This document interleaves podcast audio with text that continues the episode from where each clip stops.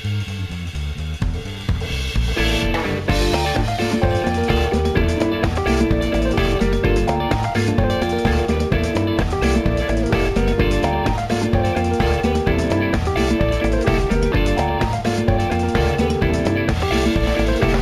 も。どうも。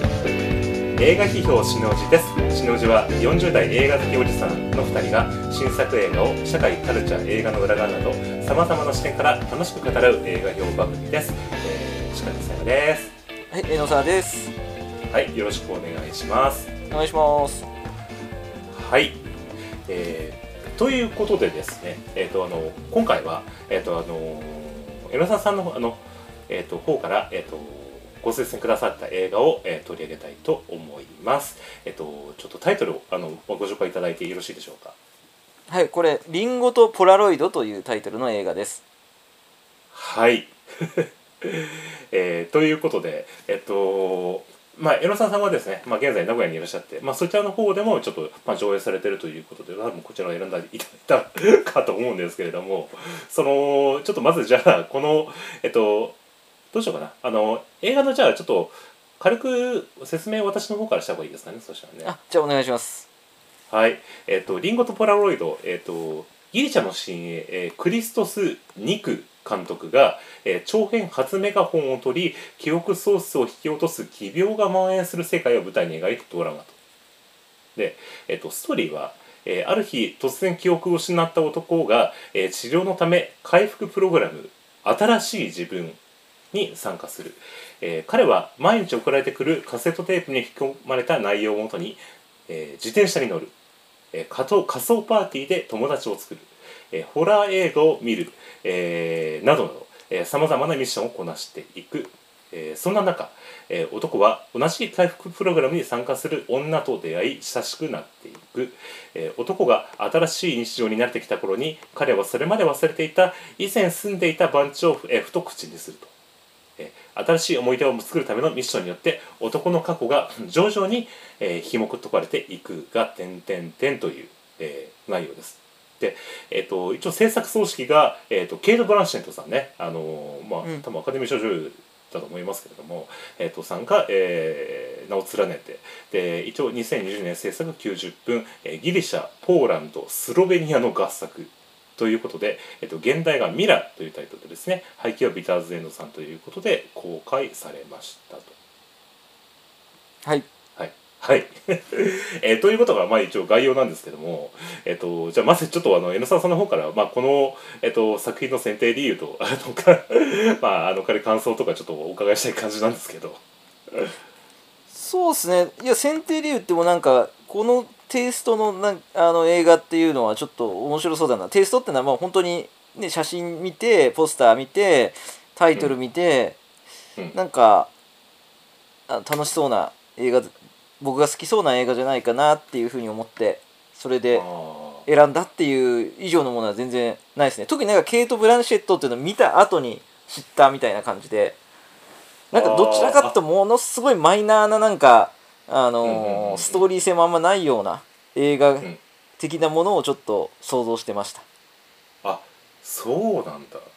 あー、じゃあこの映画監督のこととかあのーちょっと内容とあのその経緯とかは特にまあ、まあ、あんま知らないでまあうん。ちょっと、ポポスターのちょっとインプレッションのみで選んだれたみたいな感じだったんですか？そうですね。ああとはあれですね。まあウェブ見たんでそのなんか記憶喪失みたいなそこのなんかテーマ性がすごく、うんうんうん。うん、分かりやすくていいんじゃないかなっていうふうには思いましたけど。あなるほどね、なるほど。じゃあちょっと一応まああの見ていただいて、まあ、さっきちょっとね2人ともねあの あの、まあ、だいぶちょっと前に見た。でもエイブさんさん見たの最近ですか？結構前ですかね？結構前ですね。あー僕もね初日に見たんですけど、うん。あの結構お客さんは入ってましたねやっぱり。入ってました。誰がどんな人が見てきてましたか？やっぱ年配の人が多かった印象かな。年配の人なんだ、あーうん、なんで年配の人なんだろ結構満席に近い感じでしたよなんか僕が見た時には。うへえ、うん、あの新橋でね見ましたけどね。であちなみに名古屋の方はどどうですか？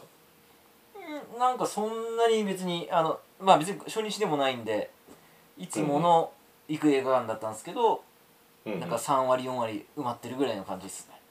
ああなるほどね、うん、まあ一一応じゃあ、まあ、見ていただいてえっと、まあ総論的にはまあどんな感じというかちょっと感想をお伺いしたいんですけど。そうっすね。あのすごい満足度高かったっすね。まさかなっていうか悪い、いや悪い意味じゃない。いい意味で本当に予想を裏切られてなるほど。うん、でストーリー性もちゃんとしてるしだけどとしてはこれ、うんうんうん。あのなんか普通に娯楽映画とかにまで作り方によっては昇華できるんじゃないかなぐらいな感じがしてで逆に言うと、そのメジャーすぎてそのすごいマイナーなものを予想してた人たちはどういう反応なのかなっていうのは気になったなっていうところはありますね。うん、おー。あじゃあこの作品を見て結構そのマイナーな作品方だなと思ったらテーマなんつうの？え撮り方は結構メジャーなかメジャーな感じっていうとじゃあ何 なんだろうっていう話になるけど、まあ、そういうような印象も受けたっていうこと、うん、まあいいわゆるなんかハリウッド的なハリウッド的なさ三幕構成まではいかないですけどまあうん、うんうん。これネタバレあんまりしないように言うとハッピーエンドっちゃハッピーエンドなのかなっていう感じだったんである意味。僕にとってはうん。なるほうん、だからなんかすごくあのストーリーの作り方が綺麗な感じがして、はい。い、や僕はすごくなんか仮に自分が映画プロデューサーだったらこういう映画を作りたいなっていう感じのなんか手堅い感じの作り方なんですよね。なるほどね。まああと業界出身の、ねさんさんならではのちょっとね、うん。あの見解っていう感じもしますけどじゃあ。めちゃくちゃ予算もかかってないだろうしだけども、うん。予算かけないでやっぱりどうしても娯楽映画として今の時代ってはい。VFX とか使ってはないとうん。なかなか面白くならないとかってあるかもしれないですけどこれはちゃんとうん。なんかそういう VFX とかめちゃめちゃ多分使ってるわけじゃないと思うけれどもストーリーの展開とかも手堅く作ってるしで確かそんな長くなかったでしょ。1時間半ぐらいの映画じゃなかったですか？これ。えっ、と時間的にはねええ。っ、と90 90分ですね。だちょうどそうそうそう。まあちょうどいい時間じゃちょうどいい時間ですよ、そう。で90分だとビジネス的なこと言えば1日多分6回回しとかできるからああのなるほど。そうそうそう。多分その低予算映画で収入上げようとしたらそれぐらいの時間に収めるのもいいと思うんであのでちゃんと90分の中でドラマもあるんですごいなんか手堅い作りだなと。そういうケイト・ブランシェットが本当にここで まあエグゼクティブプロデューサーって要はお金出しますっていう人だと思うんですけどお金出したっていう気持ちはすごくあの分かりました。僕は。共感しました。ケイト・ブランシェットに共感。なるほど。うん。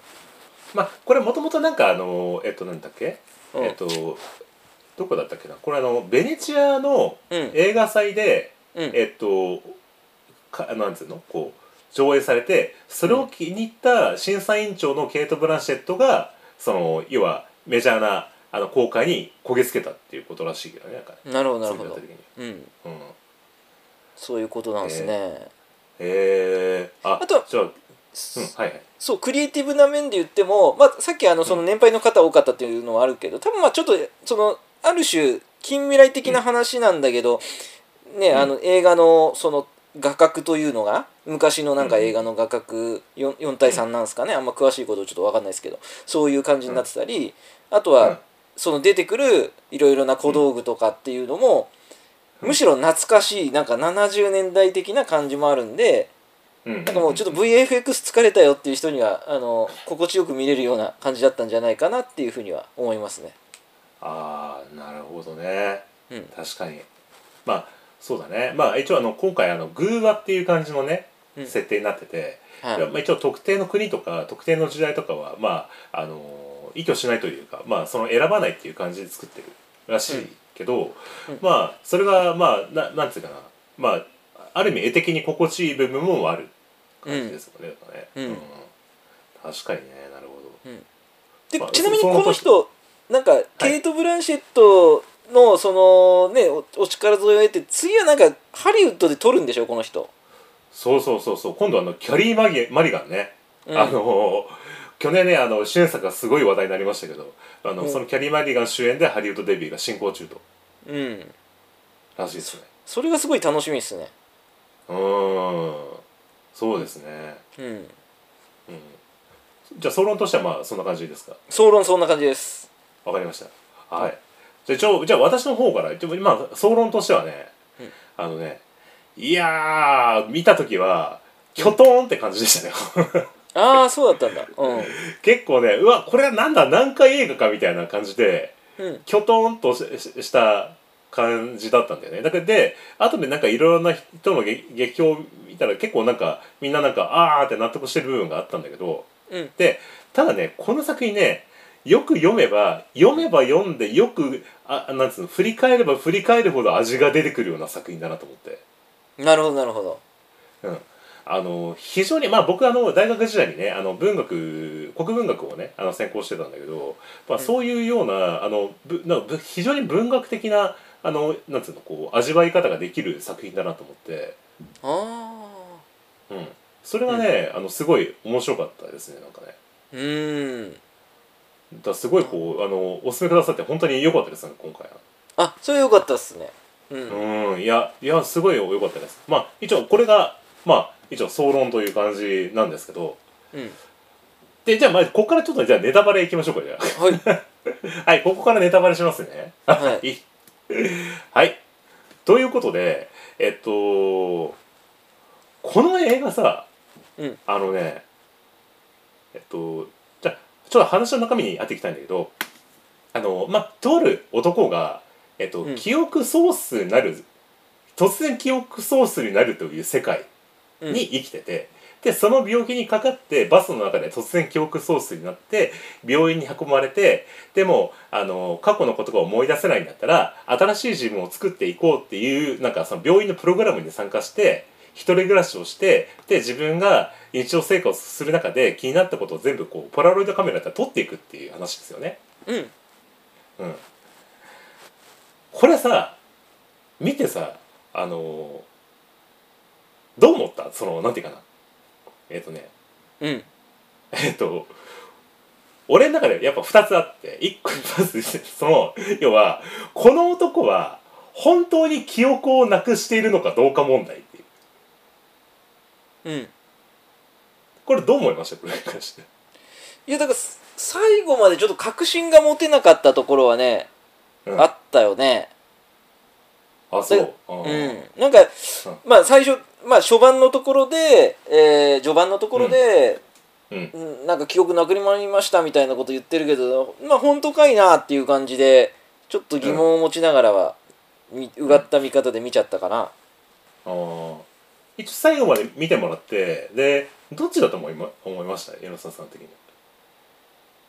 でこれ結局覚えてたって話ですかねって僕は思っちゃったんですけど。えっとあ記憶喪失ではない。いうんえっとそれは記憶があえっと初めからずーっとあったっていう話。それとも記憶がなかったけどこのプログラムを通してだんだん回復してったって話。あどっちだといや前者記憶があった元から。あ初めからあった。うん。ああなるほどね。いやそれはさあのやっぱ最後まで見てから確信した。うん。最後まで見ての話ね。うんそああ最後自分の部屋に戻ってきてあやっぱ覚えてたんだなっていう感じ。うそうそうそうそうそう。うん。ああなるほどね、うん。まあ僕もねだからねなんかふわふわしながらずっと見てたんですよ、うん。あの途中さ犬が来るじゃない。うん公園でなんか散歩してたらで「あ丸おなんでここにいるんだ」みたいなうん。ことを言って「あれ？あれ？こいつ記憶覚えてんじゃないの?」みたいな。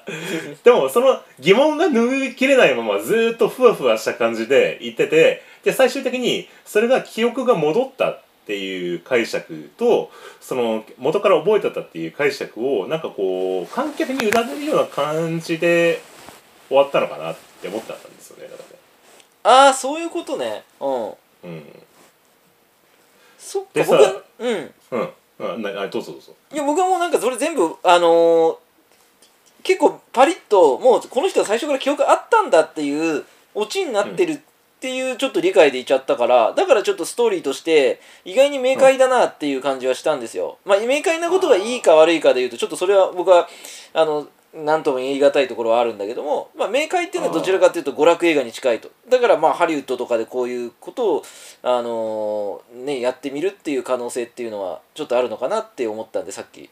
ちょっと娯楽映画的な部分もあるって言ったのでね、うん、なるほどね。そっか。じゃあ初めから全部それで見てるとやっぱちょっと娯楽的に見えうん。わけだ。でだから多分そこがなんかなんだろうって思いながら見てるとなんかちょっとアート映画的に見える感じがあるような気がするんだよだから。なるほどなるほど。うんうん、でさ僕だから途中であれこいつ記憶ソースの嘘ついてるのかっていうそのその犬のところからなんかこう疑惑がこうどんどん出てって、うん。で何なんだろうって思いながらそのでも記憶で戻っていってるからでも途中でずっと記憶なくしてる女が出てくるじゃない？うん。だからこいつに話を合わせないと自分がだんだん記憶戻ってきてることがバレてまずいのかなみたいな感じのことを思ったんだよね。うんまあ、だけど、あのーこれ多分どっちの解釈を取るにしても結構解釈的に面白い映画なのかなと思った。んだなるほどね。うん。うん、でじゃあ何かというとじゃあ一 とりあえずまず本当に記憶が失っていた場合ね、うん。うん、あの結構ねあのこの映画か映画を見た後に映画館のそ外に劇評がいっぱいあのか新聞の紙切り張りでさ、うん。貼り付けられててでまあ宇垣美里さんとか、まあうん。あのいろんな有名人とかがさ、まあ、ここのえっとなんていうの？このパンフレットにもねあの、それぞれあの感想書いてますけど、うん。えっと、見た感じやっぱ半分ぐらいは本当に記憶をなくしてるような感想で。うん。で初めからだ記憶をなくしてないっていう感想は多分34割っていう感じかなって思ったんだよだから。なるほどね。そうだったんだ。うん。そうだからそうそれがだからあい意外なだから初めみあまりにもそのあのこの絵みんな記憶を失ってるっていう前提で結構その劇評にも書いてるからあ、うん。これ記憶なくしてんのかなって思ったんだよね。うん。だけどあのやっぱ考えれば考えるほどあの、おやっぱそこの整合性がつかないところが なんかヒントが多いなと思ってて。うんでさ例えばまあとりあえず前者として本当に記憶が失っていった場合どうなっていくのかっていうふうに見てこの映画を捉まえるとそのなんていうかな。じ人間が記憶をなくした時に自分をどう定義するのか問題っていう。うん。あのさなんだっけ。バスの中で記憶なくすじゃんこの人うん。で「あなた誰ですか?」って言ったら「いやわかんない」いやうん。住所どこですか?」「いやわかんない」みたいなさ、うん。あれするとこいつ探せるやつ誰もいなくないみたいなさ。びょ病院に行って行ってもさなんかさ、誰も自分のこと覚えてないしその今回ほらネットとかパパコンピューターみたいなものがないっていう世界だから、うん。自分のことを記録してるものがないっていう世界だと自分の記憶とか他人の記憶が自分のことを覚えないか限り、あのー自分を定義することができないっていう。うん。でこれってあのーまあある意味さなんていうかな。例えばえっと今今回ね今年もうこの23年コロナ禍でこう結構人と会わなくなったりとか人と会えなくなったりするみたいなことが結構多いじゃないですか。そうですね。でそうなると実際会えなくなるっていうことはもうほとんどその人が自分とその人がほとんど死んでることとなんか同義なんじゃないかっていうような。うん。なんかそういうちょっとなんかこう社会を当てはめた皮肉みたいなのもなんかあんのかなって思ったんだそうね確かに。まあ映画と外れますけど本当にねやっぱり写真だけずっと出てる人とかいると本当にこの人生きてんのかなってあの勝手に思っちゃう時ありますね。そうでしょ。うん。例えばその高校時代とかでその要はまあ今だったらフェイスブックでねあの、うん。まあ、なんとなく生きてんなっていう生存確認だけできるようなバッテリーするけど、まあ、それがない時代とかで,、うん。でかつ全然その人と実際に会うようなことがなくなったらもうほとんどその人って自分の中では死んでると同じじゃないみたいな感じに。そうね。確かに。うん。うん。っていう一面がそのこの記憶を失っていった場合バージョンの解釈で考えると考えられるのかなっていう なんかそうなんかそのね現代社会の皮肉はきっとあるんだろうなって感じするよね。うんうんうん。うん。なんかそういうまあなんか監督がなんかね、あの試しにこの映画作る時にあのネットを全部3週間ぐらい切断してみたんだって。あそうなんだ。うん。そしたら、自分が死んだと思って周りの人がすごい探してたらしいんだよ。そうなんだ でなんかそういう実体験から来てるらしいからああななるほどねって思うところもあるんですよ、だからそのうんうん。だ多分ポラロイドを撮るって要はあの今のほらインスタやってるみたいなとほとんど同じようなことなのかなと思うんですよ。うん確かにね。その撮ってまあ実際ほらあの三輪車にの別に乗れ地域の乗れてるわけでもないのにその、三輪車に乗ってる風な写真を撮ってることでなんかこうなんていうかなあの写インスタ映えするような写真を撮るのとポラロイドを撮ることってなんかあのあの作り込んで写真を撮ってる感じからするとなんかこうまあある意味そこにはフィクションが入るじゃないですか。うんうん。だからそういう皮肉もあんのかなみたいああそうかもね。うん。な、うん、なんか記録をもうちょっと画像として残してないといらんないような感じがあるよね、もうそうしないと生きた証を残せないっていうか。うん。そうそうそうそう。うん。だあの本当あのネットとかで例えば自分の写真とか残しててそれが何かの手段でバッてなくしちゃったらその人の過去の記憶とかが全部なくなるみたいな感じに なりかねないみたいなみたいそれはあるかも。うん。なうん。そうそう。そうだよ、ね、何年か前にそうそう自分の父親がハードディスクのあの撮った写真を全部消しちゃったことがあってさ。ええ そうするとない現像してる写真以外は全部残んないみたいなさ。うんうんうんあちょっとさそういう皮肉もあんのかなみたいなね。うん。今なんか物がとにかく残らないというかもうそのうん。なんていうかネットを使う仕事って結局紙で物が残らないからさ、まあ、私も今の仕事もそうだけど、あのなんか本当に仕事してこれ誰も会わない人があって今日なんか本当にこれ全部ハードディスクとかドライブ飛んじゃったらなんかなんかこれ全然自分が仕事した形跡は全くなくなっちゃうけど大丈夫かなみたいな。そうだよね。その常々誰か自分が作った仕事を誰かとこういうようなするような仕事だったらあれだけど例えば作家の人とかまあ平沢さんみたいな例えば先生とか研究職の人とかってうん。自分のパソコンの中にしか自分の仕事したデータが残んないじゃない。そみたいな。ってなるとそれがバッて消えたら何やってたの？みたいな感じになっちゃうよねだからうそうなんだよね。そうなんですよ。でもカードディスクそうだよ飛んだらどうしようかみたいなね。うん。ね脅迫観念にとらわれちゃうね。うん。うん。なんだ今から昔みたいにこう鉛筆で書くべきかみたいな。もうもはや逆行することは無理なぐらい来ちまった社会みたいなね。ねえ。そうですよ、まあ多分そ,、まあ、そういうようなことがまあ記憶ソースが本当にあったっていうあったらのほぼのバージョンだと解説が考えられるのかなと。うん、うんうん。でもう一個が記憶ソースが嘘だった場合っていう。うん。うんで途中から僕それ気づいてで、うん。でもそう考えると思い返してみれば、うん。そういうシーンって結構いっぱいあったなみたいな。うん。なんかこのねあの、えパンフレットの中で映画評論家の人がストーリーを思い返してたからあそれで思い出したんだけどさうん。一番初めにさこの主人公のさ男の人さあの壁に頭どんどんどんどんぶつけてんじゃんなんか。そうね。そう。あだあれ要はだから自分の記憶なんつうの嫌嫌な記憶を消せないかっていうどんどんどんどんどんどんどん多分やってるうん。っていうことだよね。その奥さんが亡くなったっていう。うん。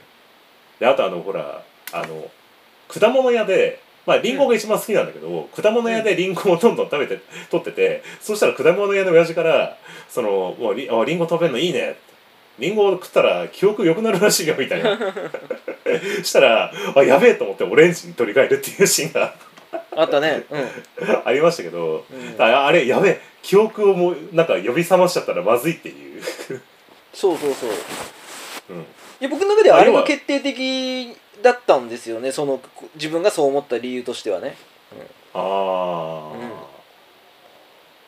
そうそうそうだから、あほらまあ要はねリンゴってほらあの旧約聖書のアダムのほら知恵の実と同じの皮肉だと思うんだけどさ、うん。そうということでさあうん。住所思い出したみたいなさ思い出したっていうか、初めから覚えてんだろみたいな。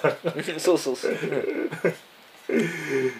それとかあとほらあの今ちょっとあの共有してるね写真にもありますけどうん。あの風俗店に行くじゃないですか。うん。で風俗店に行ったらなんかこうすごいさ女の人が近寄ってきたらこうなんか嫌がるじゃんこの人なんか。うん。でこの時になんか要はあの記憶を失ってなんかウブなあの少年状態に戻ってから嫌なのかなっていう感じで思ったけど なんか、いまあ、もし記憶が戻ってるんだとしたら、まあ、要は自分その奥さんに対するあの低層観念の裏返しでそういうふうになってる。あそうかそこのとこはそういうことか。あうん、っていうふうに考えられるのかなみたいあうん。な、うん、そうだとなんかダンスがなんかあんたうまいじゃないみたいな。うん言われるけど、まあ、この人もともとなんかダンサーらしいねなんかねこの役者の人のなんかああそうなんだ。うん。ただまあちょっとや役柄の設定引き継いじゃったらなんかちょっとなんか な、ね、整合性が合わないけどまあそういう、ね、昔の曲があるからまあ当たり前というかさ。うん。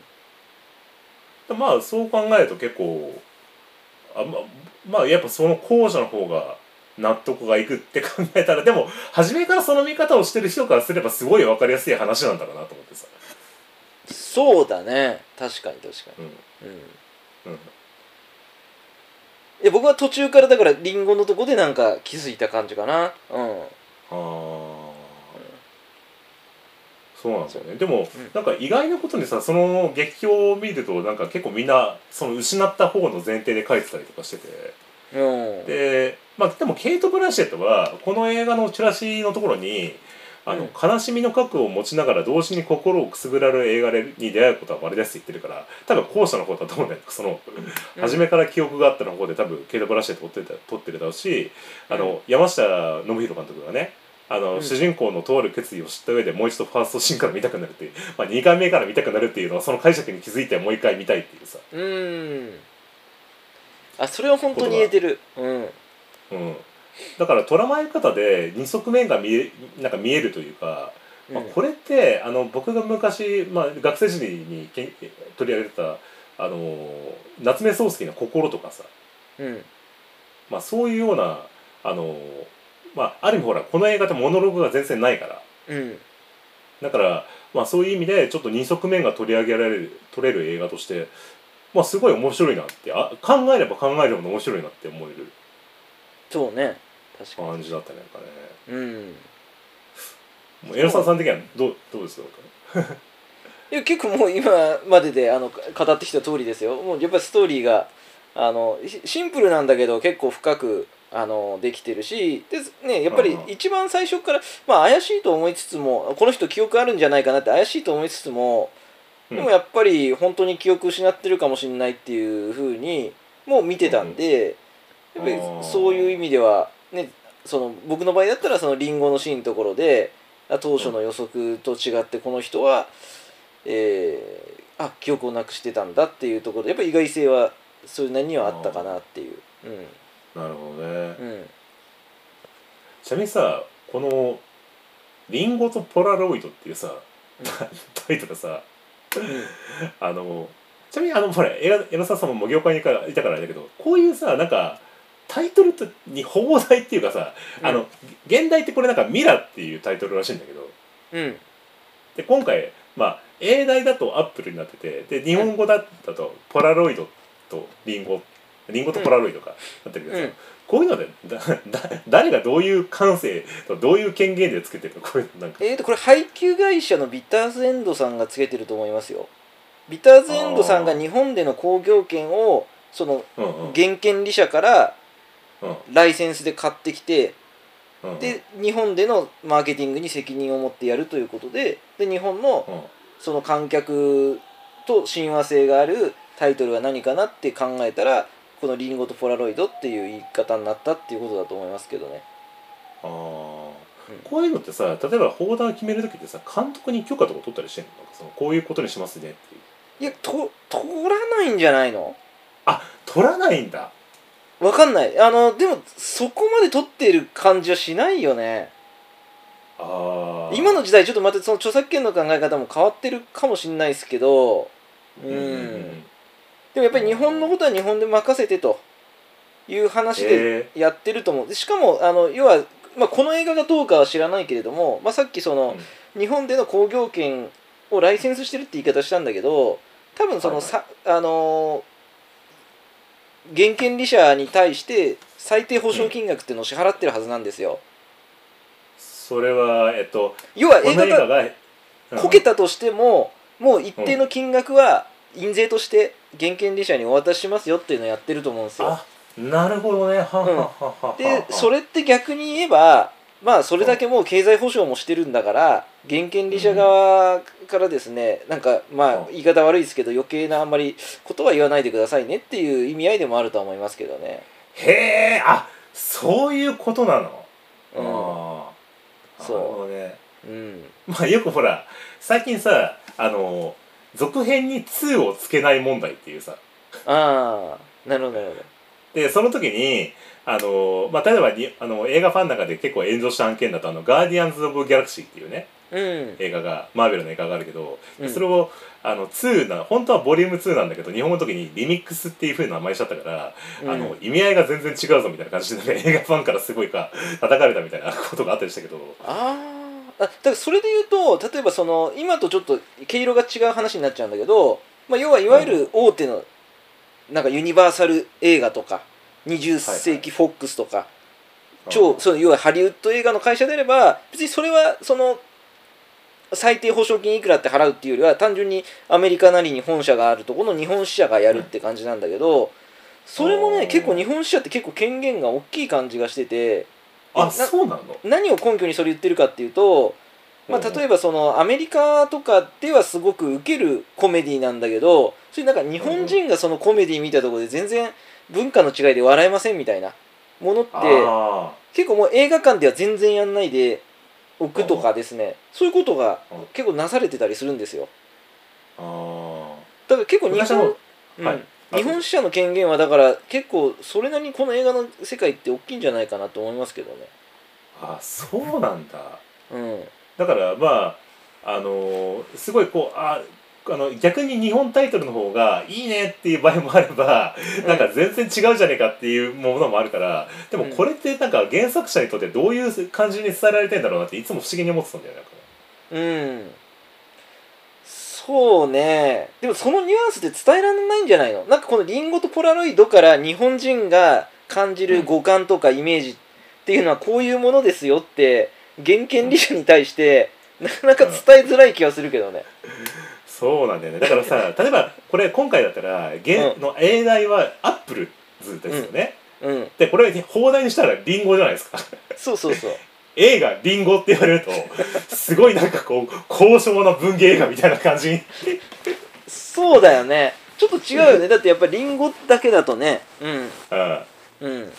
でも確かにリンゴとポラロイドだとだとなんかあのーまあなんていうかな昔のこうねあの東急系じゃないかあのまあアートシアートシアター系というかさ、うん。そういうような匂いはしますよね。なんかこのあ意味合いは関係ない。まさにそこなんですよ。そうこのうん。リンゴとポラロイドってつけることによってしうん。アートシアター系の映画が好きな人は引きつけられるだろうから最低限講習として要は観客人数から講習って予測できるから講習としてこんぐらい確保できるだろうみたいな。あでもあそこまで考えるんだそのタイトルから。まあタイトルだけでが本当に別にその要素ではないとは思うんだけれどもうん。少なくとも宣伝するときにななんていうのかな、その漫然といろんな人に世の中の人にいい映画だから見てくださいって言ってそんな見てくれるわけないじゃん。多分これちっちゃな多分予算の映画だと思うし、別に CM とかもうん。テレビとかでバーンとかネットとかでバーンとかやってないじゃないですか。多分ね。だからそうするともう限られた人刺さる人にとにかく刺さる宣伝をしなきゃいけませんと。限られた予算の中で、でそしたらど。どうするかって言ったら、うん、この映画見た時にじゃあケイト・ブランシェットがそのエグゼクティブプロデューサーってとこを例えば仮に押すとかってしてもなかなか逆に難しいかなみたいな。まあケイト・ブランシェットのなんていうかこう、まあ知名度というかねネームバリューがどこまであるか問題みたいな、そう。はいでそうなっていくとやったり王道なのはでしかもその、うん。映画の絵の質感っていうのも今うん。伊佐山さんがちょっと一昔前のみたいに言ったけど、まあ、いい意味で一昔前のなんかちょっと懐かしい感じがあるからじゃあそこら辺のことが好きなアート映画好きの人にちょっと刺さるタイトルにしとこうかと。かね、で多分その宣伝媒体とかもじゃあそういう昔のアート映画好きの人に刺さる媒体に出そうとか、うんなんかそういうのが好きな評論家に評論書いてもらおうとかっていうのを一貫させていく感じですよね多分。うんなるほどね、まあ、勝手に言ってんでじ実は全然そんなことないですよっていうのがあの実態かの可能性もあるけれど、あいやいやいやいや、うん、まあでも実際ほらうん。これみ、映画見るとさあの、まあリンゴはわかるけどさポラロイドってさじゃあそこまで重要なアイテムかって言ったらなんかちょっとまた違ってくるじゃない？なんかそのうん、でもポラロイドっていうのでなんかこうそのミニシアター好きに引っかかりそうみたいなそういうなんか直感みたいなさ。いやいや本当 そうだと思うよ。本当に直感的にそう。ポラロイドって多分ミニシアター好きな人となんか結びつく感じはあるよね。うん。そうだよね。だからリンゴとさデジタルカメラとかだったら全然なんかさこう。そうねグ リーンゴと GoPro とかだったらさなんかちょっと全然違ってくるもんねこれ。そう。でこれが逆にリンゴと記憶喪失とかみたいな話になっちゃうとちょっとやっぱなんかかサイコスリラー系みたいなのが好きな人とか混じってきちゃってなんかよくわかんないイメージになっちゃうと思うんですよ。確かにね、うん、なんか 1+1 が2になんないんですよ。よく言うんですけどこれエンターテインメントの世界でさ。なんか A の要素と B の要素のファンくっつければ 1+1 は2になるとか3にもなるかなって言って大体 1+1 が1.2ぐらいにしかなんないんですよね。そう、まあ、下手したらまあそうだよね。0.8とか、うん。あー。じゃあなんかやっぱ何かをとがら尖らせて、うん。その一点集中で攻め込む方がっうん、ていう感じになるってことだよね。そうですね。うん。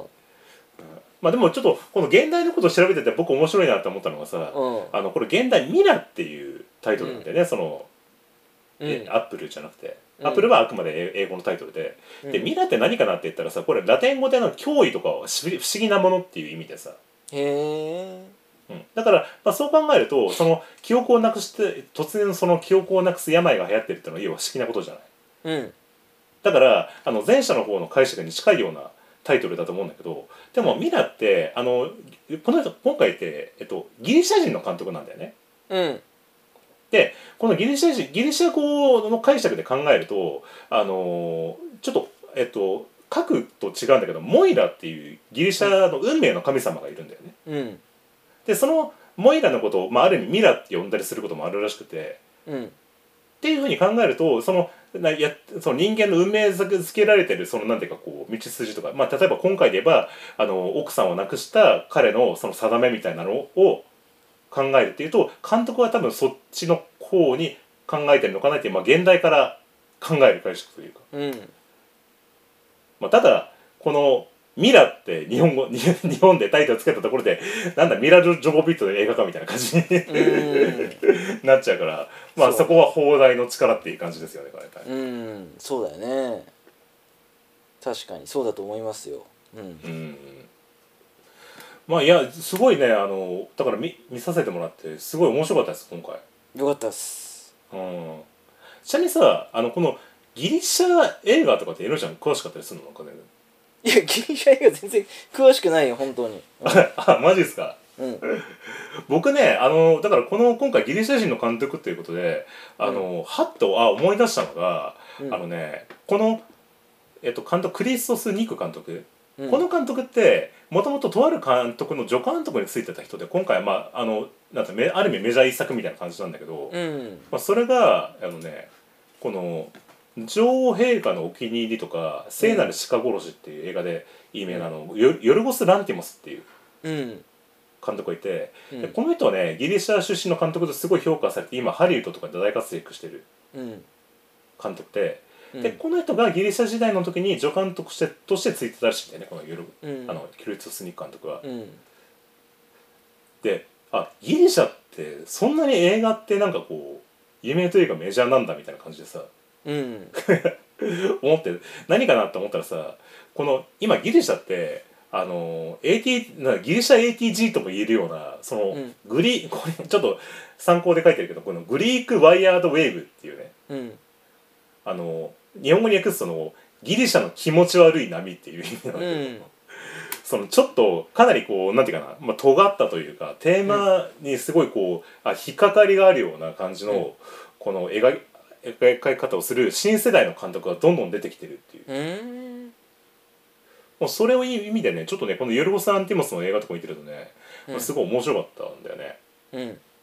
うん、でさ今回はちょっとさしなんか演技のなんか撮り方というかさちょっと気になんなかったなんか。うん。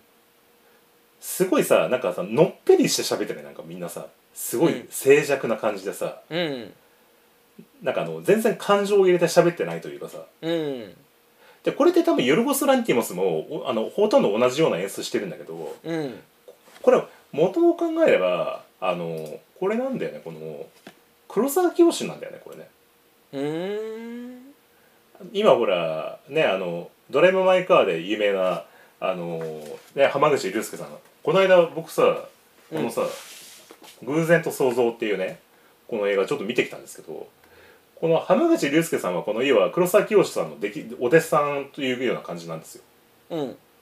であのこの人もあのなるべくそのえ役者の演技にそのなんか感情をつけないというかだからその、こう役者の演技で観客にインプレッションを決めつけさせないみたいな演技する感じでだからそれが今回このなんだっけリンゴとポラロイドにも見て現れたからあ今やっぱそういうようななんかブブームというか感じなのかなと思ってさ、ちょっと面白かったというか。なるほどなるほど。うんうーんそういうことか。別に黒沢清監督ががにギリシャの監督が影響を受けたってわけではない。うーんいやそれなんか直接は明言しないけどでもうん。ほら、黒沢清ってどちらかというとハリウッドよりはそのベネチアとかカンヌとか、あっち側の方で評価されてる人だから。うん。だからもちろん多分黒沢清の映画も見てるだろうしうん。あのあるんじゃないのかなとああ思って、ね。そっかそういうつながりあるか。うん。うん、で今回「ドライブ・マイ・カーが」あのアカデミー賞であのほら結局外国映画賞で、まあ、あの作品賞取らなかったけどさうん。そのハリウッドで評価されたっていうのもそのそ今あのなんつうの？こうあの アカデミー賞をけんなんつうの？添詮索する人たあの審査員の数がバッと増えて、うん。あの偏らないであハリベネチアでノミネートされるような作品がバッと増えたっていうのもあるんだけど、うん。そのすごいこういうなんか日本人的ななんかあんまり感情を前面に出さないで、こうなんかこう撮り方とか政府空気とかで進めていくような感じなのがすごい新しかったんじゃないかなっていうそのハリウッドの人からすれば。そういうことね。うん。うん。だからヨルゴス・ランティモスが今ハリウッドで評価されてるのもなんかそういうこともあんのかなみたいな感じでね。うん。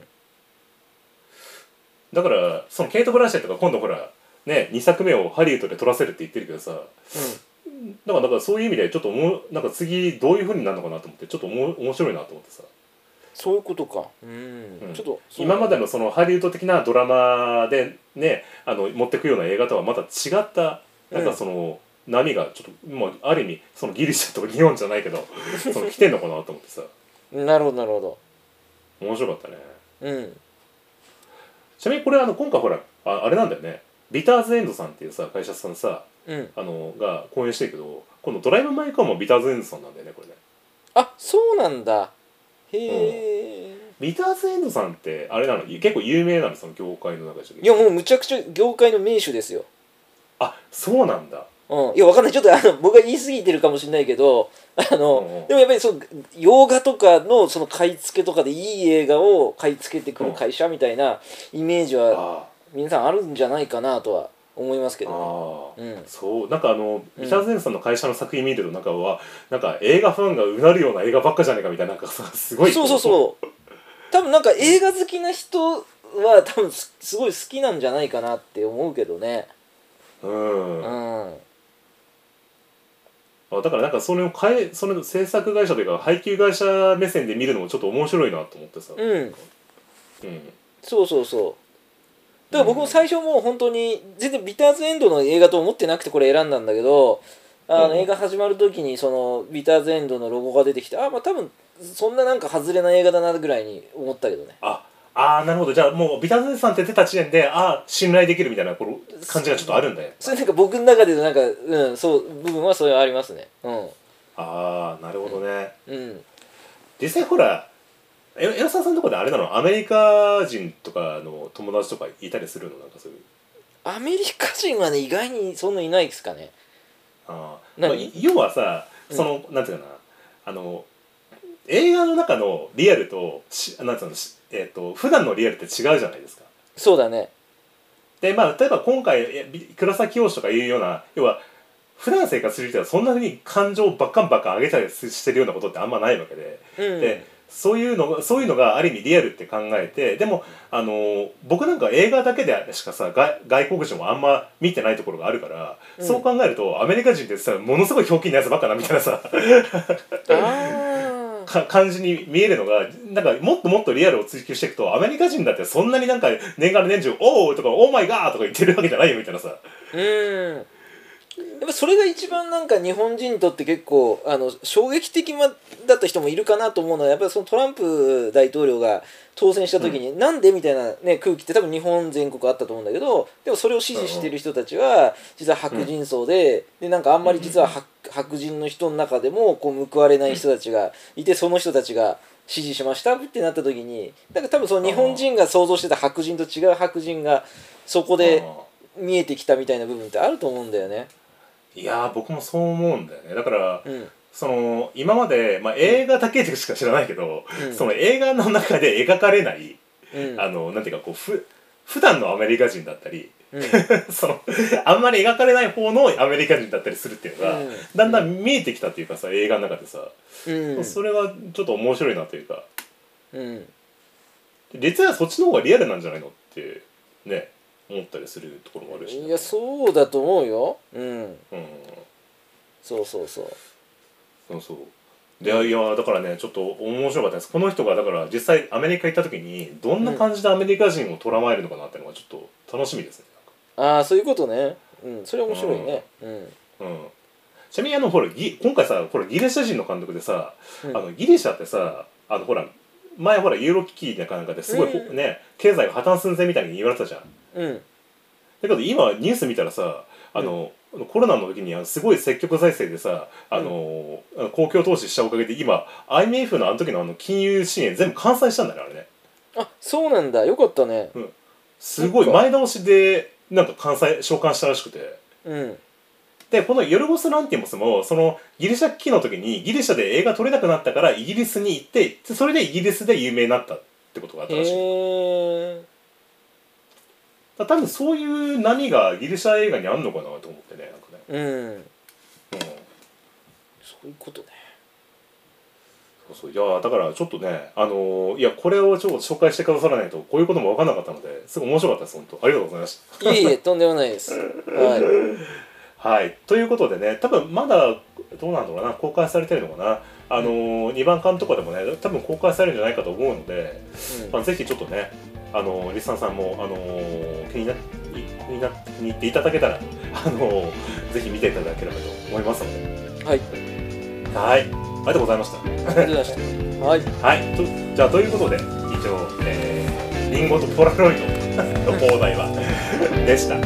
はい。はい